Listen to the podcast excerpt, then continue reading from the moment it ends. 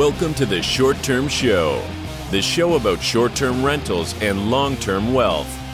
With real property owners hosting real properties who are crushing it in the vacation and short term rental space. And here's your host, Avery Carl.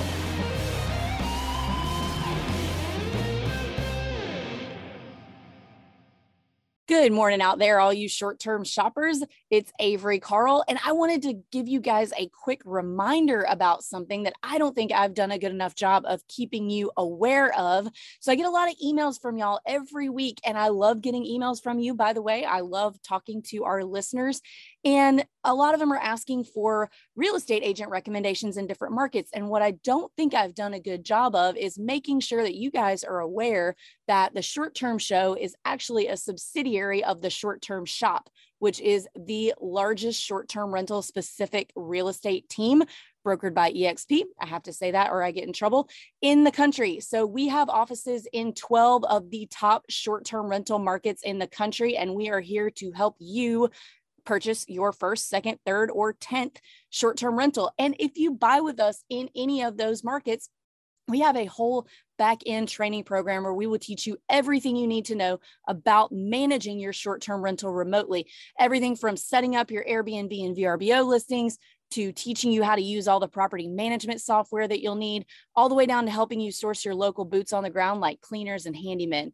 And we have some awesome Facebook support communities that we want you guys to be a part of, where we all share ideas and information about managing our short term rental, which mar- short term rentals, which markets are the best, uh, what we're doing next, and all of that really fun stuff. So, if you want to be a part of the short term shop community, if you want to buy a house with us, we really want to help you guys. So, head on over to the shorttermshop.com and click schedule a consultation. We'll see you there. Hey guys, just a quick reminder that if you have not signed up for the short term shop summer summit, that is happening Friday, June 17th at noon Eastern. It is completely free, and we will have a panel of experts that you can ask all of your short term rental questions from state of the market to how to run a short term rental to how to find a short term rental. Bring all of your questions because we will have the experts there to answer them for you. If you haven't signed up yet, you can sign up at STS as in short term shop, summersummit.com. So that's STS summersummit.com, Friday, June 17th at noon East. We look forward to seeing you there. Hey, short term shoppers, welcome back. Today we have Chandra Lacy. I'm really, really excited to interview her. I guess I'm really, really excited to interview everyone because I'm now hyper aware of saying I'm really, really excited at the beginning of every show. I'm working on that. Uh, but really excited to have Chandra Lacy. She invests in a lot of different asset classes, several of which have not been talked about on the show yet. And she was able to go from zero to 90 doors over the course of nine months. So I'm really, really interested to get started. Hey, Chandra, how's it going? Good morning. I am really, really, really excited as well. So I hope our excitement generates everyone else to be really, really, really excited. That's the point, right? All right. So tell us a little bit about yourself. Hey, well, first off, I want to say I'm a huge fan. This avenue of real estate, I call this my sexy business because I think it's just like the glamorous side. It's one of my favorite things to do in my business portfolio is my short-term rentals. So being able to talk about it is like is really, really, really exciting for me. So thanks so much for having me. And I'm a, I love your story. So thank you again. Um, I want to just start out with saying how it all began for me. And I am originally from Seattle, and I was living in Texas and working in Texas for about five years. And I had to literally flee that situation due to a domestic violence situation. And I was married, and a whole situation happened. And I had just had my son. He was a couple days old, and I had a daughter. I had my daughter, and we fled that situation. And fortunately for me, my parents took me in in their little 1,200 square foot, two bedroom, two bath home with an office, and we set up the kids in the office and basically hit rock bottom. And the reason why, or or I had to start my life over again. Not sure I would consider it rock bottom, but starting my life over again And I like to point that out because one in three women are in a domestic violence situation. And so I like to share my story. Um, if you're out there and you're experiencing that, please, I'd love to talk with you or give you some resources. Um, and I'd like to just talk about that because here we are today talking about zero to 90 units in nine months and how that about six years ago happened in my life. Um, so from that moment of being rock bottom, I was $40,000 in debt. I was in this situation. So what do I do? I go get my real estate license. it makes a lot of sense, right? I go get my real estate license, but I always had this little inkling, this little drawing towards real estate. I've read the books Rich Dad Poor Dad. I've read the the um, different stories about how to manage money, and real estate was always such a passion driven to mine. So why not start there? So I just started working in real estate. I partnered up with some of the best firms that were selling the most money. I didn't care. I had to drive two hours to go work at that real estate firm. I was going to go work there. And in that time working at that firm, I realized something very quickly that if you're not producing product in the market, you're just in customer service. And real estate was a customer service, customer lead generation business for me. Um, and I realized very quickly I need to be producing that product that I'm then going to sell. And that's where the line of revenue really started coming in.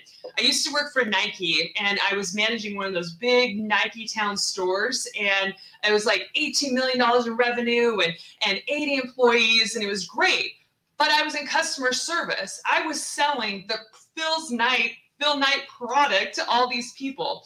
And what's the difference between that and in real estate? So I knew that if I didn't just want to be a customer, I wanted to be producing product in the marketplace. That was so important. So I began to put a plan together to be able to flip houses. I knew that that's how I could produce mark uh, produce product.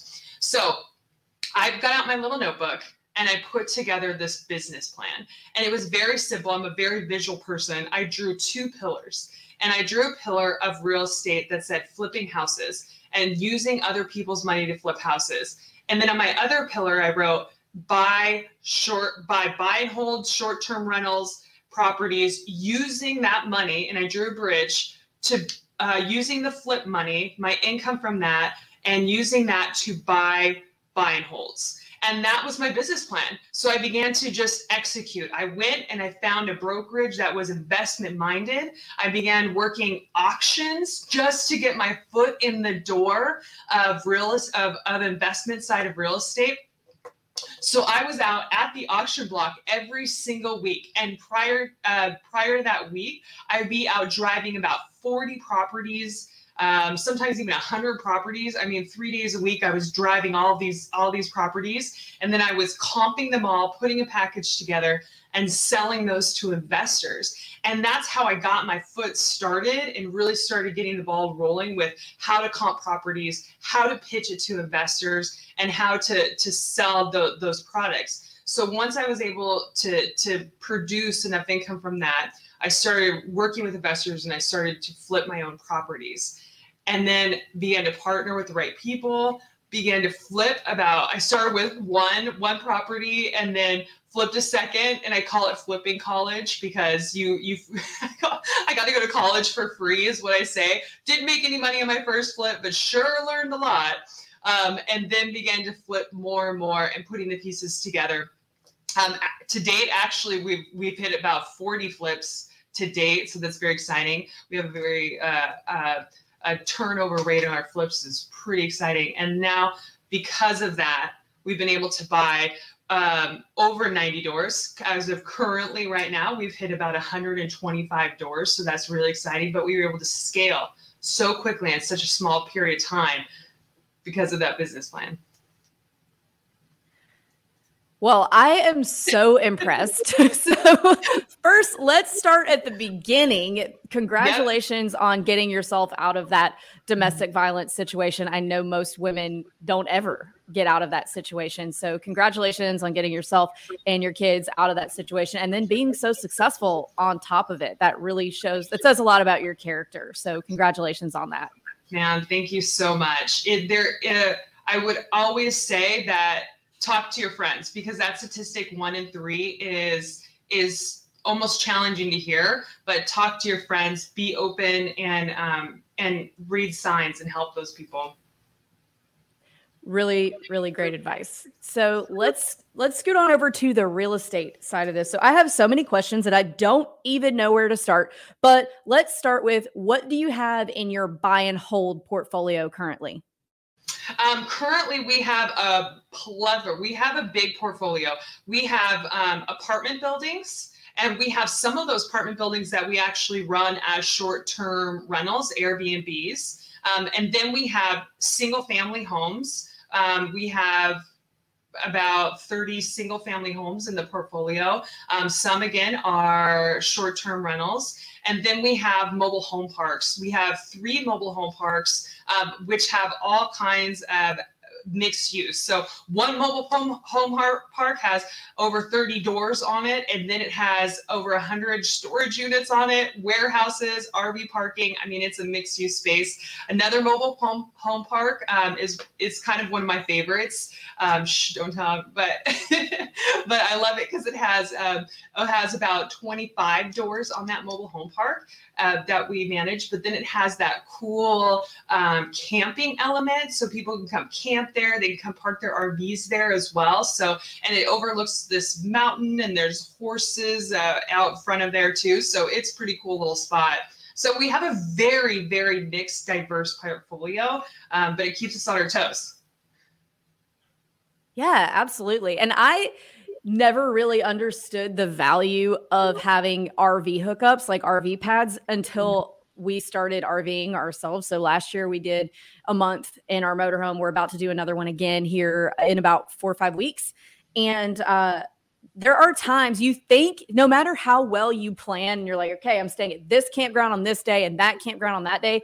Things happen, you get delayed, you get stuck on I-40 in Memphis for three straight hours and don't make your your campground and you need to find a place to park that thing that is safe overnight. Mm-hmm. So you don't really think about until you've done it. Oh, yeah, people are going to rent this because even if it's not like the beautiful campground with all of the amenities, people are going to get in situations where they need to stop and park overnight and they don't always want to be like in a Walmart parking lot, which I have done because I could not find one and I didn't sleep a wink because I was sure somebody was coming in to get the kids at like any second. So, right. Um, that's a really interesting asset class to me. So, let's talk about your let's zoom in on this mobile home park stuff for a minute because that's definitely a hot topic in real estate right now. Everybody and their mom and their dog wants a mobile home park. So, how did you get into that?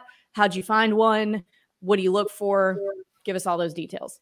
Yeah. So, I will say that building your network is probably the quickest way for you to achieve anything in real estate. This is a network driven industry, especially uh, in the Puget Sound area. And now I'm growing my network nationally, and it has opened up so many doors. So, building your network is absolutely key to being able to find any deal, get open capital, whatever it is. So, I, when I was out doing those auctions back ago, it was about five years ago now. Now, now the auction market's dead because um, so much equity in their properties. But um, I was out there working, finding investors, which made me get on people's lists for networking events. And I was at everything.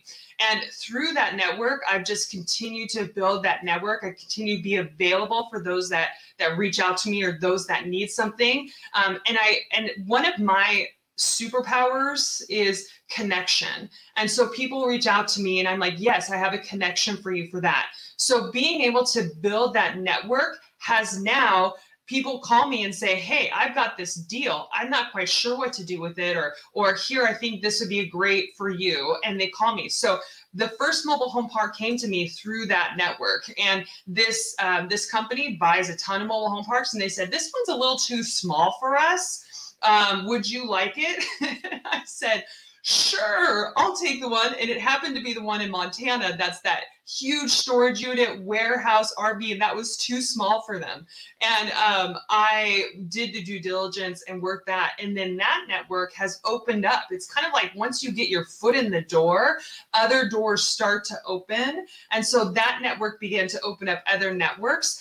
And it is hard to get your foot in that door because these mobile home parks have been around for 40 years and they don't have a ton of advertising and all this kind of stuff. So being able to connect with the right people has opened up doors. In fact, I am looking at one, probably getting another one under contract here in the next day or two. We're negotiating terms. So it's it's all about network on that for me. And it actually is for my business too. It's such a key piece to growing quickly, I feel. It absolutely is. And that a really good point that you make is, or that you mentioned, is that uh, a connection that you made through you a smaller deal. So anytime you're getting into a new asset class, I know I've talked about going through it myself when we got into multifamily, is talking to investors who are further down the road than you are. And it's important not to get intimidated by that. So we talked to an investor who's buying, you know, 100 units and and really big properties. And it seemed like it almost felt like, oh, well, I don't want to waste this person's time because they're so far ahead of me. But what ended up happening was they threw us a scrap. they threw us a 12 unit that they wanted to sell so they could buy something bigger. And so we said, we'll take it. And then all of a sudden, our foot's in the door with these people as a serious buyer because we did talk to them and they threw us a scrap. So, you know, if you can if you can get in with one of those bigger ones and and pick up a scrap or two, then your foot's now in the door as a serious buyer. And I think that's a really smart strategy. Yeah, and now I have um, wholesalers or off-market guys um, call me because they they are kind of getting their foot with this. So one in North Carolina, where you are, they're they've never done one before, and they were they were like, I'm not quite sure what to do with it. We're calling me to to work through negotiating terms. So really just being available too, which is what I love that you said. We were available when that scrap came, or I'm available for anybody that's not quite sure what to do is key. Totally. So let's switch gears for a minute. Let's talk about your flipping business. So you mentioned that you are using flips to fund your buy and holds, which I think is genius because so many people think you're either buy and hold or you're a flipper, and that's it. There's nothing in between. And there's no right or wrong way to do anything. Anything you can do to get that extra income so that you can become that buy and hold investor, I think is is smart. So talk to us a little bit about your flipping business. Yeah, so I call flipping is feeding the beast. Um, we try to turn properties in three months, which has been extremely challenging over the last year and a half. It really caught up with us. Um, and so we're more at about a five month mark, um, but we flip houses. So we are constantly feeding the, the flipping market and it goes back to the network. I have a huge network of wholesalers that bring me deals, probably looking at about 10 deals a day, um, sometimes up to 20 if they're nationwide, but about 10 locally. And look at those deals, put the lenders in place, um, investors and hard money lenders. They they source all or they fund all of those flip deals for me. I love my investor network. We use i i work with everybody. I work with single moms nurses amazon delivery people teachers anybody who wants to invest. And sometimes like chandra i don't have a ton of money or i just put together $10000 we love working with everybody because one of the the pillars of my company is that we grow our community. We help financially grow our community. So it doesn't matter. And that that having that business principle really exploded the flipping business because now we've opened doors. We're not looking for the whale although great yes we do have a couple but we're looking for every type of investor who just wants to get their foot in the door. So we were able to expand our flipping business quite quite rapidly. And fortunately in the seattle market the equity growth has just taken off crazy in the last five years. I know that the nation has caught up with that in about the last year and a half. And so we've been able to capitalize, grow, getting you know hundred thousand dollars over list price, hundred and fifty thousand dollars over list price, which then we literally do not take paychecks. We only take paychecks from our rental income. We roll all of that business into buy and holds, and then we take rent, we pay, take paychecks only from that. And it's me and my business partner, Daniel. He's amazing. He's fabulous. Um, and that's that's who the we is. I want to clarify that. And that's that's the model. That's the principle, and it, it's it's been working and we're going to continue to feed the beasts. So when you're sourcing these investors, and that's really cool that you don't have to be this big, crazy, accredited investor to be able to invest with you. What would you say your minimum investment amount is, if any? We found that 10,000 is probably the best minimum. Anything less than that, they're not really seeing the returns on their cash that make a big impact. So about 10,000 is the minimum, especially in the Seattle market when our average wholesale deal is running about 450 to 5 500 um, in in in outskirts of Seattle. So that we find is the minimum. Um, and now we have rolled so many investors up to um, you know they've doubled their money tripled their money um, and we're trying to roll their investment three times a year is our goal two is awesome so that's that's our goal with investors and that's kind of the minimum we found okay that sounds totally reasonable let's now switch gears because we only have so much time and we have a lot of stuff i got a lot of stuff i want to cover with you let's talk about your short-term rentals what do you have where are they what's that look like Oh man, this sexy business. This is fun. Okay, so one of my favorite stories is my very first rental property I bought was actually remote. It was about three and a half hours away, and it was a condo. And I had been listening to these podcasts, getting all the great ideas from everybody, and they were talking about nurse rentals.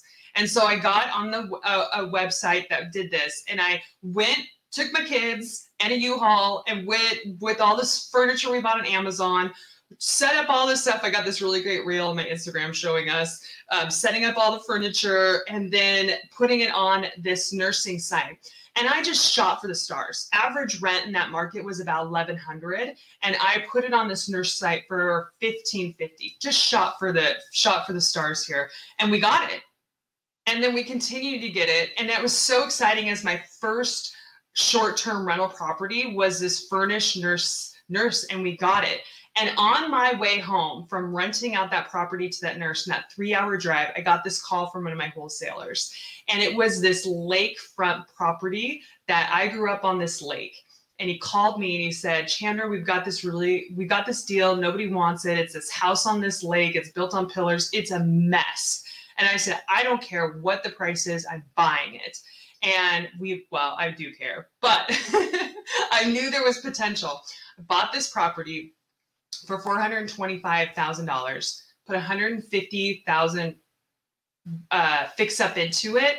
And this property just appraised for 975 and it is my best performing property in my short-term rental uh, portfolio as an Airbnb. This property books out or short short-term vacation rental. It books out. We are almost at about uh, 89% booking capacity, and it has just driven business. But what's exciting about it is me and my family get to go hang out on this lake all, for a week in the summertime. We get to go enjoy the hot tub in the wintertime on a weekend, and it's great. And it's so exciting to know that we went from this little tiny condo driving back to it to having one of my favorite vacation rental short term properties.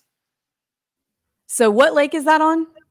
It's called Lake Stevens and it's in Seattle. It's it's a little bit north of Seattle, Washington. Lake markets are so different because there are so many of them throughout the country. So it's not just, it's a lot different than beach markets or mountain markets or uh, national park markets. Like I grew up in Mississippi and we used to go to Smith Lake in Alabama all the time. And now I've seen three or four investors who are from really, really different parts of the country saying they're buying on Smith Lake. And I'm like, that's random. And they're doing well. So uh, it's the the lake market, I think, is definitely an untapped market for 2022 and 23 not smith lake but the lakes any lake in general yeah. just because i think that they're very regional and um, you know a lot of people are a lot of people go to lakes rather than the beach for like a shorter vacation so i think the different lake markets are are something that has caught my attention in the past six to eight months so that's really cool that's good to hear another yeah. a lake success story The exciting thing about the lake market, and I'm so glad you brought it up, is that a lot of people built their second vacation homes on these lakes. Maybe they were a little more remote. They started building them in the 50s, 60s, 70s. So now, as with my flipper eyes, I come in and I'm like, wow, I can renovate this property and turn it into a great family vacation property and there is what i look for is being able to add value like adding that dock for or and I really try to find motorized lakes that I feel like is key in Seattle. Not every lake is a motorized like motor boat, um, and so I try to find a motorized lake and where I can maybe add a dock and now people can drop their boats for a week and they are set for vacation. So you're you hit on something because it is an untapped market. Even in those remote lakes, you can be the best prime real estate now just doing that BRRRR strategy or are fixing and, and, and renovating and refinancing out of a of a lakefront property. Yeah, absolutely. I think I think lakefront properties are something to watch. So now I want to back up a little bit because you mentioned um, nurse rentals. So how many of those do you have? We'll call them medium term rentals, yeah. corporate housing, basically. So actually, my only uh, nurse is that still that one condo, and I just increased rent on it again. Now I'm at 1750. Just signed my next nurse, um, and we actually bought a fourplex about 20 minutes up the road from that condo that we're going to convert all into nurse housing in this market. So knowing the market that needs it. Um, we do have Airbnbs by in, in some apartments I own by um, by hot or uh, hospitals, excuse me, by hospitals that we have as Airbnbs, but we accept a longer term rental on those for nurses. And there's a couple things I love about the nurses. They are the best runners I have ever had. They're in a short term month to month, month to month lease. They are the cleanest, easiest going runners in the books. And so they are phenomenal. And we, like I said, we literally bought a fourplex just so we could have more nurse rentals. Um, and we have a fantastic Airbnb crew management crew, but this short term nurse or professional renter is a huge new market that grew from COVID. And the more we can tap into it, we are trying to buy, buy, buy just for that. I have a question about that. So, where is that that nurse property or mm-hmm. corporate housing. So is that like in the metro, in the middle of the metro area of Seattle, or is it kind of a remote, more remote area? So the that condo that I bought is actually about four hour or three and a half hours to the east. So it's in eastern Washington, and if you if Washington is this really diverse area, and so we are in almost a remote area.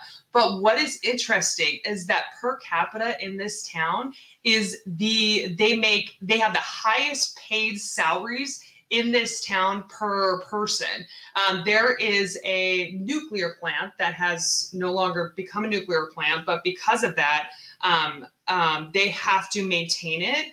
And all around it is all these professionals, super, super smart, uh, um, engineers, you know, all these super, super smart people that get paid tons of money. So I went in knowing that about this market. They have two of the best hospitals in Seattle in this remote or in, in Washington, because like I said, it's really far away. Um, and, and I went in there knowing that, and they have not built new apartments or um, new short term, any kind of rentals in that market for about 25 years. So they are so far behind. So I just went in knowing that market, tested it, found it, it's working, and now we're going to grow it more. So it is remote. It's totally remote. Not what you think. It's not in the heart of Seattle where it would probably be easy to have a professional rental. But look at the return that this is getting me from learning, knowing, and understanding a new market. Okay, so you could not have answered that question better that's exactly the way I was hoping you were going to answer it because the point that I want to make with that is that a lot of investors are all about the the traveling nurse rentals right now. Yeah. And what a lot of people don't understand that a, a um, traveling nurse actually told me this is that buying a brand new beautiful condo in downtown wherever is probably not going to work because the whole point of the traveling nurse industry is they send them typically to underserved areas. So yeah. it will typically work better in a remote area than, you know, buying the newest, nicest condo and where in right in the middle of a metro area. So uh, I definitely that's something that I've seen a lot of people be really excited about. And then they're like going really crazy and over improving these properties that are already luxury because all these magical nurses are going to come in and rent them. But you have to be careful and make sure that you choose your market wisely and don't just assume that there's all these nurses running around wherever you happen to be that need to stay in an over market rental. So that was a really, really great point. I think that was really, really valuable for everybody listening who wants to get into that space. Uh, tell me a little bit about the renovations that you do on these. So, when you are going to do a medium term rental for traveling nurses, corporate housing, what have you, are you renovating them to the point of them being luxury or are you just making them nice places to live? We're making them nice places to live. We will go in and always do new flooring. Hands down, we are going to be doing, we're taking out, we I do not put carpet in any form of rental. Don't believe in it. I'd rather have something long term, right? And it's kind of gross. Um, so we'll come in carpet and maybe paint or touch up paint. And then we furnish it with all Instagram worthy furniture. And that's what I call it. So when I'm in this this condo that we are using as example is in the Tri-Cities, right? Even that name, you're like, where is this? I make it Instagram worthy. We have crochet macrame stuff on the walls. We have throw pillows and and all of that, the leather chair, you know, all of that Instagram worthy. And when you look at my nurse rental on their website versus the others, the grandma condo convert, you know, all those others, you want the nurse wants to stay. The nurse that's my demographic wants to stay in that Instagram worthy um, spot. And that is hands down what we do in every vacation rental we have. We have those ocean properties that are all Instagram worthy. We have the swinging hanging chairs. We have the the the lakefront houses with the, the little boho flowers everywhere. And every moment has to have an Instagram worthy um, picture because it is absolutely what will set your vacation rental apart on anything else in the market. Is those little touches, those Instagram worthy moments, is what every single single buyer, I guess is what we'll call them, is looking for in this market for sure. How much money do you think you have to spend to make something Instagrammable? So that condo, I spent four thousand dollars, furnished a two bedroom, one bath condo, fully furnished for four thousand dollars, and that is about where we try to be, four to six. Um, and depending upon bedrooms, we'll go up to 10. So it cost me $10,000 to furnish my, uh, it's actually only a two bedroom, but it's a big 1400 square foot um, single family property on a beach. And we spent 10,000 there because we wanted to add all the exterior furniture and all that. But my little condo 4,000 6,000 sometimes if we do cool wall displays or different things like that. But that's kind of we're not looking to spend any more than that. And Amazon is your friend. I highly I can almost buy everything I need to on Amazon, get it directly shipped to that property, and it's there ready for the crew to set up. So we're almost like a um, my Airbnb management company. They they now handle it, but we've worked together as a team to set up Instagram worthy. We trust each other now, and so it looks awesome. When you're looking at our Airbnb profile, what's available, we have the cool green walls with the wood slats and all that fun stuff is up because that's the goal. Okay, so you're saying you don't have to spend 20, 30, 50,000 dollars to get something to the point of people wanting to rent it, correct? Correct. Don't spend that much. awesome. I think it's really really easy with those types of projects, any non long term, so whether you're doing corporate housing or uh, sh- true short-term rentals it's really easy to get excited and over improve a space and spend way too much money on on stuff that it that doesn't have to have. So I'm really glad that you mentioned that because uh, it's very easy to get caught up and over improve. Yeah, and I am such a visual person that it I want it to look amazing, but I'm also my background is I'm a single mom of two. Like I come from that like dollars and cents need to add up. And at the end of the day this is a math equation. My rentals my my flips they are all math equation. And if a and b don't equal c the result i want then we need to go back and fix a and b. So that math equation needs to work out. We the emotional attachment shouldn't be there. And it's hard sometimes because you do get you do want to. You have so much invested in this especially like your first one. But if you take away the emotional attachment, look at it as the math equation, the business equation, and how I get to see the end result is the most important thing. Very, very, very good advice. So let's go back. We touched on this a little bit. So you have 10 STRs, right? Yep. Okay. And those are spread out across how many markets?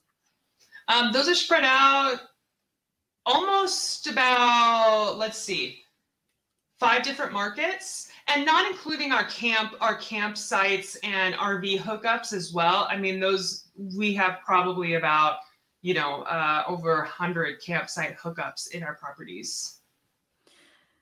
So the investors that you get for your flips do you bring them in on any of your buy and holds uh, specifically the strs or are those all you no partners yeah, great question. So we will, but we only bring them in at the front, the burr part. So we'll bring in investors if we need them. So for instance, the mobile home parks required extra a lot, a lot of cash. So we'll bring in a short-term investor once in a while if we need it. And when we burr out of it or refi out, we pay them. So they're still in our investor short term mindset. They're still getting our same contracts, our same returns, but we pay them out on the refinance. It's pretty rare though that we'll bring an investor in on that. We actually just had a conversation, a business meeting, a conversation about expanding our rental portfolio with bringing in more investors on that side and starting the dialogue of what that investment uh, partnership would look like on a long-term hold where their money is actually held in the property.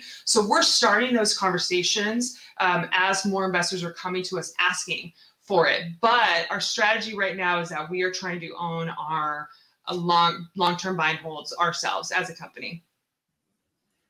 I think that's wise. So how are you choosing the markets that you choose to set up short-term rentals in? Sure everything to me, I'm going back to my math equation, is a math equation, is that business metric. So I am in uh, Billings, Montana, which I don't, I'm actually in the, the outskirts of Billings, Montana, which I had never been to. Don't know it. I'm in the almost by the Canadian border in Washington and Idaho in the mix there.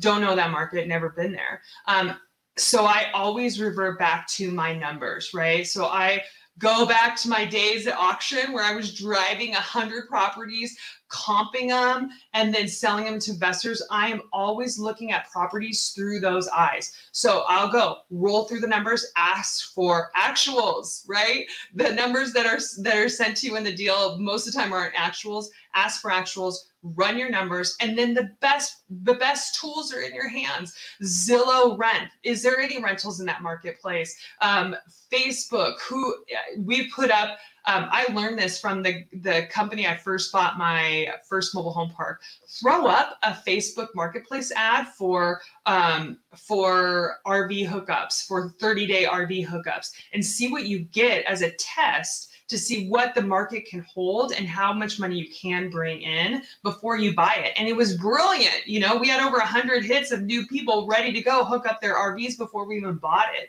So doing those little things of finding those niches and then I am, you know, I'm on my I'm on my phone, which is like now laptops, and I am circling through what businesses, what colleges, what companies are by that market when I'm in a new market. And I just like, I feel like I eat, breathe, and sleep it through Google Maps without actually going. So those are like some of the key strategies. But I will also say fear is what what keeps people from going into new markets you know? Um, there i was listening to this great podcast and jay-z was on it and um, i love listening to greats in the industry right? And the podcaster was like weren't you afraid when you bought the brooklyn nets? And he said i'm not afraid. You're afraid for me.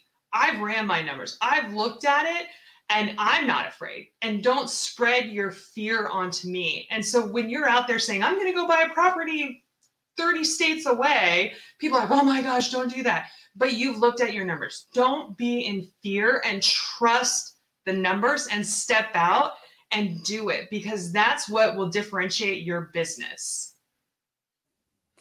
Man, you have had some really great advice bombs today. So that's also great advice. I've said this like four times over the course of the show is not letting, I guess Jay Z said it, but you quoted him, is not letting other people's fear for you because they don't understand what you're doing make you scared. I remember my father in law when we bought our second or third property, he goes, Y'all are going to go bankrupt. I can't even tell you how many times I've heard that.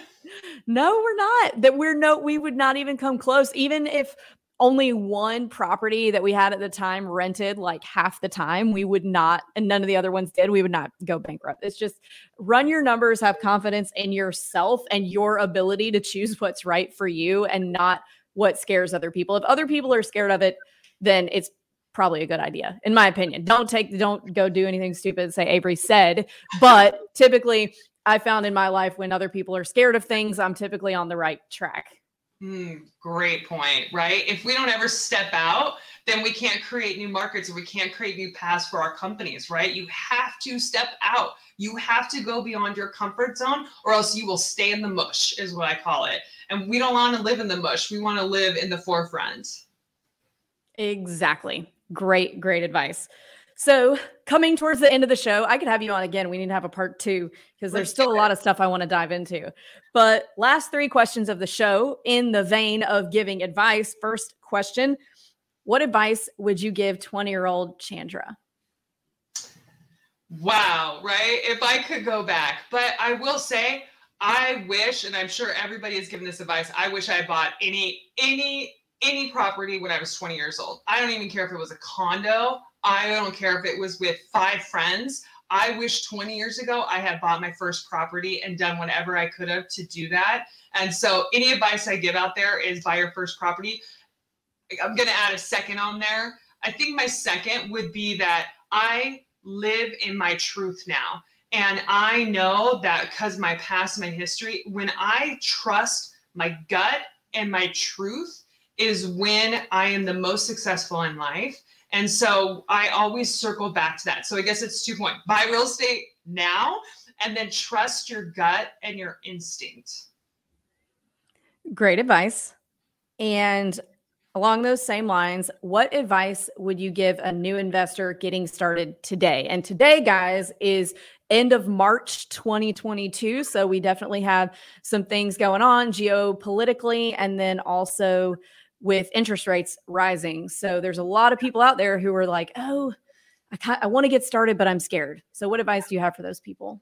Um, so I'm excited because I get to talk about a book too. One of my favorite books that I read and probably transformed my mindset was Strength Finders. And it's actually not like this big, huge point, point, point book, but the premise of the book is to focus in on your strengths. I came from kind of this corporate America, you know, I talked about Nike a little bit, um, where you do like strength and weaknesses charts and what's your weakness, and you try to build those weaknesses. But this book talks about, and I'm going back to my awesome analogies, it talks about Michael Jordan and how Michael Jordan honed in on his strength and became the best at what he does. And that revolutionized my mindset. I said, I don't care about my weaknesses at all. I'm going to hone in on my strengths and be the Michael Jordan of what my strengths are. And the moment my mindset changed into honing in on my strengths is when my business absolutely took off. My confidence level took off. And I didn't apologize for my weaknesses anymore. I said, nope, these are my strengths, and this is why you need to work with me. This is why you need to give me capital. These are the things that I am killing in the marketplace. And that advice is what I would recommend. Focus in on your strengths and be the best at it. Do your reps, do it over and over and over and over again so you can be the Michael Jordan of that. Great advice. And you also preempted my last question, which is what is your favorite book that has impacted your mindset? well, actually, there there is one of my favorite book. It's called The Awakened Woman, and this was an uh, this was on Oprah Oprah Winfrey's reading list. And I love autobiographies, and it's one of the most powerful stories of this woman who grew up in, in Africa, and it's about her telling her story and the power of your story and what she's overcome now. And she's got a PhD and she's got this incredible story. But what I've learned from that book and the message I try to share is that there's so much power in your story. You'd be like, oh, I haven't gone through anything. Oh, da, da, da. but there is power in what you have done and what you've gone through. And that book I think revolutionized me not only as a woman, but in the power of my story and being okay with sharing it and sowing that seed and watching that grow. It's the whole point of the book. It's amazing. Okay, so two great book recommendations there The Awakened Woman and Strength Finders. Yes. Awesome.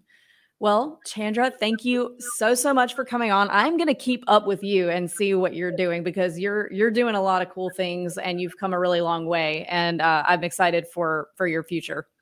Oh man, thank you so much. And I I'm always keep my eye on you, Avery. I love what you're doing. I love all your podcasts. I I have scribbled notes and notes and notes um, as I'm listening to all your uh, podcasts and all your great tips. So thank you.